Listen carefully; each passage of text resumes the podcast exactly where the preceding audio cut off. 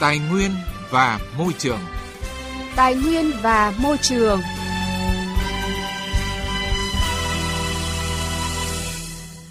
Thưa quý vị, thưa các bạn, giải phóng mặt bằng vốn là công việc khó khăn liên quan đến nhiều người và thường nảy sinh những vấn đề xã hội phức tạp, khó lường.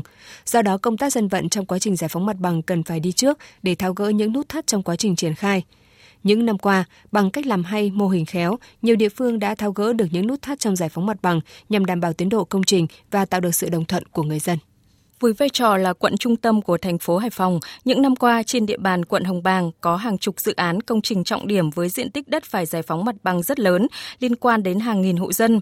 Bằng những biện pháp thiết thực, sát với thực tế, nói đi đôi với làm, với tinh thần trách nhiệm cầu thị lắng nghe và giải quyết thấu tình đạt lý tâm tư nguyện vọng của nhân dân, công tác đền bù giải phóng mặt bằng của quận Hồng Bàng được thực hiện hiệu quả, người dân đồng thuận, tự nguyện bàn giao mặt bằng hầu như không phải cưỡng chế, ghi nhận của phóng viên Đài tiếng nói Việt Nam. Với người dân thành phố Hải Phòng, chợ sắt là một trong những biểu tượng lâu đời, nơi được mệnh danh là không thiếu thứ gì. Từ những năm 90 của thế kỷ trước, thành phố liên doanh với doanh nghiệp nước ngoài dỡ bỏ chợ sắt cũ và xây một tòa nhà mới nhiều tầng nhưng vẫn giữ tiền cũ. Tuy nhiên, theo thời gian, khu vực này không còn đông đúc sầm uất, diện tích bỏ trống ngày càng nhiều. Chính vì vậy, cuối tháng 12 năm ngoái, thành phố Hải Phòng đã chính thức chấp thuận dự án xây dựng trung tâm thương mại, khách sạn 5 sao và văn phòng cho thuê tại chợ sắt. Dự án có quy mô đầu tư xây dựng công trình cao 40 tầng nổi và 2 tầng hầm trên diện tích khu đất lập dự án 15.200 m2.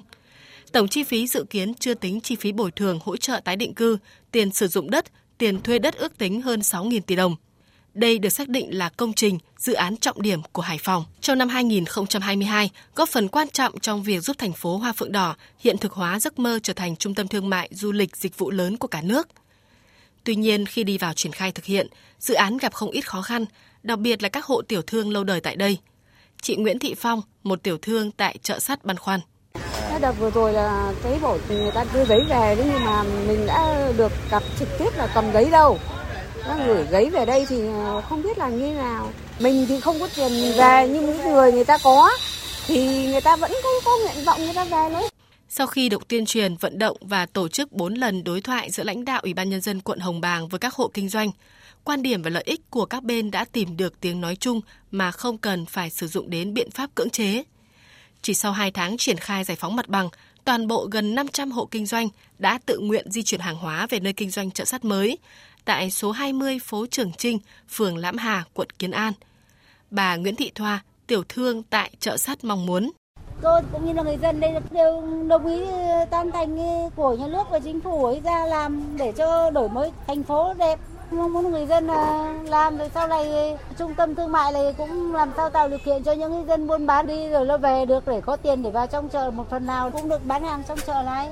Để có được kết quả này, trong suốt thời gian thực hiện công tác đền bù giải phóng mặt bằng các dự án, nhiều cán bộ đảng viên không quản ngại việc khó việc khổ, kiên trì tuyên truyền vận động nhân dân nắm được chủ trương của chính quyền, đồng thuận và ủng hộ, tự nguyện bàn giao mặt bằng đúng thời hạn, không cản trở gây khó khăn cho lực lượng chức năng.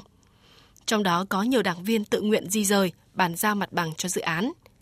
Không chỉ tại dự án chợ sắt, trong hơn 5 năm qua, quận Hồng Bàng đã thực hiện giải phóng mặt bằng hơn 30 dự án, tổng diện tích đất phải thu hồi lên đến hơn 185 ha liên quan đến gần 3.000 hộ dân, 32 tổ chức doanh nghiệp với tổng kinh phí bồi thường hỗ trợ hơn 2.200 tỷ đồng. Cùng với đó, quận Hồng Bàng cũng đã thực hiện giao đất tái định cư, bảo đảm cuộc sống ổn định lâu dài cho hơn 2.600 hộ dân.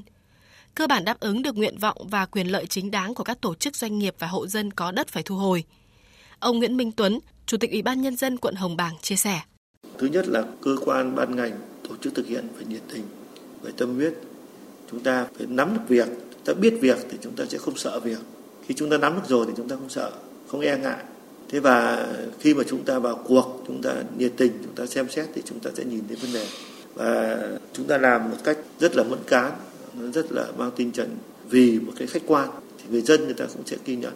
Thế và khi đó thì chúng ta nói chuyện với người dân nó cũng dễ và người dân người ta cũng hiểu là đây là một cái phương án làm sao tốt nhất cho dân rồi. Nhưng phải phù hợp với quy định. Và việc nữa là cần phải tuyên truyền, vận động thường xuyên với người dân. Những cái đòi hỏi, yêu cầu của người dân cần phải đáp ứng.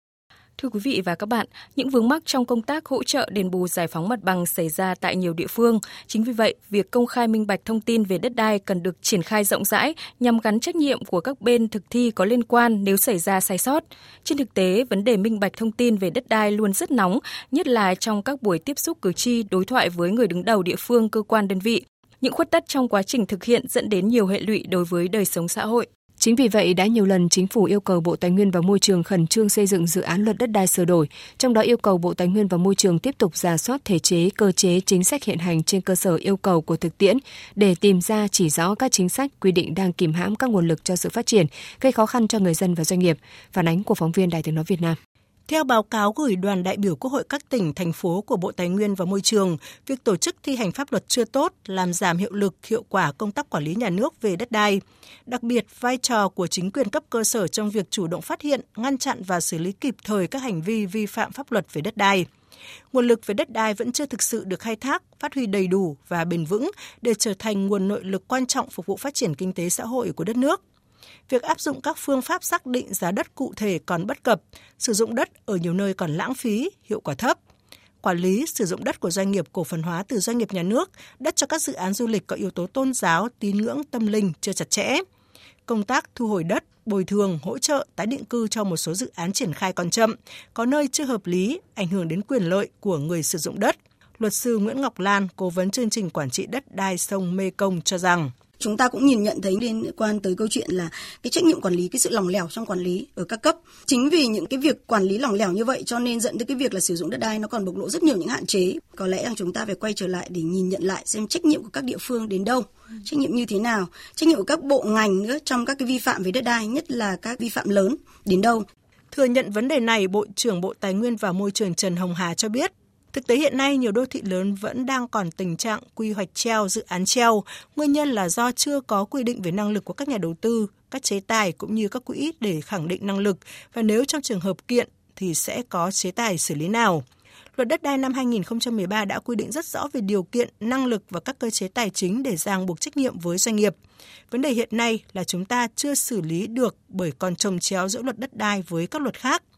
Theo quy định của luật đất đai năm 2013, nếu các dự án không thực hiện quá 24 tháng sẽ bị thu hồi. Nếu 24 tháng vì lý do và quá trình đang thực hiện thì lại cho kéo dài thêm 24 tháng. Bộ trưởng Trần Hồng Hà cho biết, quan điểm của Bộ Tài nguyên Môi trường đồng ý với luật đầu tư nên điều chỉnh hai luật. Nếu quá thời hạn và phải làm rõ nội hàm quá thời hạn 12 tháng không có lý do chính đáng thì sẽ bị thu hồi. Tuy nhiên, thu hồi cũng là một vấn đề rất khó khăn. Hiện nay luật đất đai 2003 thì nói là thu hồi và nhưng không hoàn lại gì cả, không phải đền bù gì cả. Nhưng mà đây là một cái vấn đề bất cập bởi vì nhiều dự án thì chủ dự án đã thế chấp mảnh đất này vào ngân hàng và khi mà chúng ta thu hồi thì sẽ có vướng mắc giữa luật tổ chức tín dụng với luật đất đai. Thì đây là một vấn đề về pháp lý chúng ta sẽ cần phải giải quyết để tạo điều kiện cho các ngân hàng họ coi đấy là tài sản của họ và xem xét cái việc mà nếu họ tiếp tục khai thác sử dụng đúng mục tiêu thì họ sẽ tiếp tục khai thác. Còn nếu không thì họ có thể bán đấu giá để thu lại cái nguồn lực kinh doanh nhà nước. Thì tôi cho rằng là ở đây còn có một chút vướng mắc về hai cái văn bản luật đầu tư tín dụng và luật đất đai. Thì trong thời gian sắp tới chúng tôi đã ghi nhận điều này và sẽ có chỉnh sửa. Hiện Bộ Tài nguyên và Môi trường đang xây dựng dự thảo luật đất đai sửa đổi một cách căn bản, toàn diện phù hợp với những quan điểm, định hướng lớn của Nghị quyết Đại hội Toàn quốc lần thứ 13 của Đảng, làm định hướng cho việc sửa đổi. Đồng thời, Bộ cũng đang tham vấn rộng rãi ý kiến của nhân dân, doanh nghiệp để đảm bảo tính ổn định, khả thi, toàn diện và đáp ứng yêu cầu quản lý, sử dụng tiết kiệm hiệu quả nguồn tài nguyên, nguồn lực đất đai cho phát triển kinh tế xã hội của đất nước trong giai đoạn mới. Phó Thủ tướng Lê Văn Thành đề nghị Ban soạn thảo xây dựng dự án luật đất đai sửa đổi cần bám sát nghị quyết số 18 của Hội nghị lần thứ 5 Ban chấp hành Trung ương khóa 13 về tiếp tục đổi mới, hoàn thiện thể chế, chính sách, nâng cao hiệu lực, hiệu quả quản lý và sử dụng đất, tạo động lực đưa nước ta trở thành nước phát triển có thu nhập cao đồng thời phải bám sát kết luận của Ban Cán sự Đảng Chính phủ về cách thức, thời gian, tiến độ. Thứ nhất là chúng ta phải hoàn thiện dự thảo bảo đảm chất lượng nhất. Đây là trách nhiệm của ban soạn thảo và tổ biên tập. Cái điểm thứ hai là phải phân cấp mạnh mẽ hơn nữa và gắn với lại kiểm soát chặt chẽ hơn nữa về mặt pháp luật. Cái này là cái rất quan trọng trong các bộ, các ngành chúng ta quán triệt cái tinh thần ta phân cấp thật mạnh để mà chúng ta tạo ra cái sức sản xuất, tạo cho các địa phương, các bộ, các ngành. Nhưng chúng ta phải kiểm soát chặt chẽ. Thế nhưng mà phân cấp mà không có cái kiểm soát chặt chẽ về mặt pháp luật đấy thì hậu quả lại rất là nghiêm trọng. Trên cái tinh thần nữa là chúng ta khơi thông nguồn lực như gắn với lại chống tiêu cực, tham nhũng, sai phạm trong đất đai. Thưa quý vị và các bạn, để giải quyết một số vướng mắc phát sinh trong quá trình triển khai thực tế, Bộ Tài nguyên và Môi trường đã trình chính phủ xem xét ban hành nghị định sửa đổi bổ sung một số điều của các nghị định quy định chi tiết thi hành luật đất đai, nghị định khuyến khích tập trung tích tụ đất đai cho sản xuất nông nghiệp, nghị định quy định về xây dựng, quản lý và khai thác hệ thống thông tin đất đai. Bảo vệ môi trường. Hành động hôm nay. Vững bền tương lai.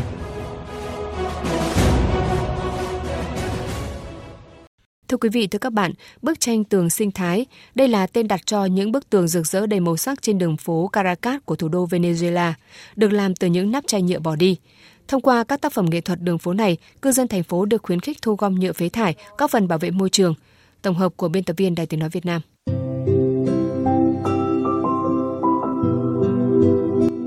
Chỉ trong 2 tuần, hàng chục học sinh và cư dân đã chăm chỉ dán nắp chai nhựa lên bức tường xi măng, tạo nên một bức tranh đầy màu sắc với hình ảnh sắc nét hai con vẹt đuôi dài khổng lồ, cánh màu xanh. Người thiết kế bức tranh tường sinh thái ở Huatay, cách thủ đô Venezuela 42 km về phía đông là Oscar Olivares, nghệ nhân 25 tuổi. Olivares đã sử dụng mạng xã hội để kêu gọi người dân thu gom nhựa phế thải. Bức tranh tường sinh thái do anh thiết kế sẽ tái chế khoảng 300.000 nắp chai, anh tâm sự, nhờ bức tranh tường, nhiều người lần đầu tiên hiểu về tái chế và sẽ duy trì thói quen này. Pero además de esto yo creo que tiene que ser muy motivador para los niños y jóvenes que Tôi nghĩ chúng ta đang bị bao quanh bởi nhiều thứ bỏ đi, nhưng chúng ta có thể tạo ra một thứ gì đó có ích. Ngoài ra, tôi nghĩ dự án của tôi sẽ truyền cảm hứng cho trẻ em và thanh thiếu niên ước mơ trở thành nghệ sĩ. Vì các thế hệ trẻ được dạy rằng Venezuela tác phẩm nghệ thuật cũng có thể tạo ra từ những vật liệu phế thải.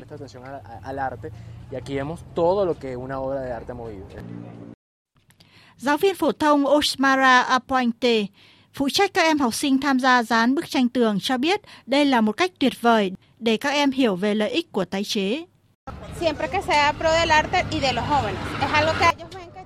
Tôi nghĩ đây là một sáng kiến hay vì nó thúc đẩy đam mê nghệ thuật ở giới trẻ.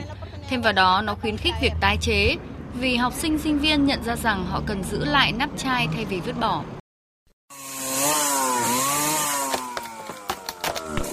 Những cánh rừng bị đốn hạ. Những dòng sông, ao hồ bị bức tử. Những thành phố ngột ngạt và ô nhiễm. Làm gì để bảo vệ tài nguyên, môi trường sống của chúng ta? Hãy nghe chương trình Tài nguyên và Môi trường phát sóng lúc 11 giờ 10 phút và phát lại lúc 19 giờ 25 phút thứ tư hàng tuần trên kênh Thời sự VOV1 của Đài Tiếng Nói Việt Nam. Những thông tin về người thiết kế bức tranh tường sinh thái từ phế thải nhựa góp phần bảo vệ môi trường cũng đã kết thúc chương trình Tài nguyên và Môi trường hôm nay. Chương trình do biên tập viên Quang Huy biên soạn và thực hiện. Hẹn gặp lại quý vị và các bạn trong các chương trình sau.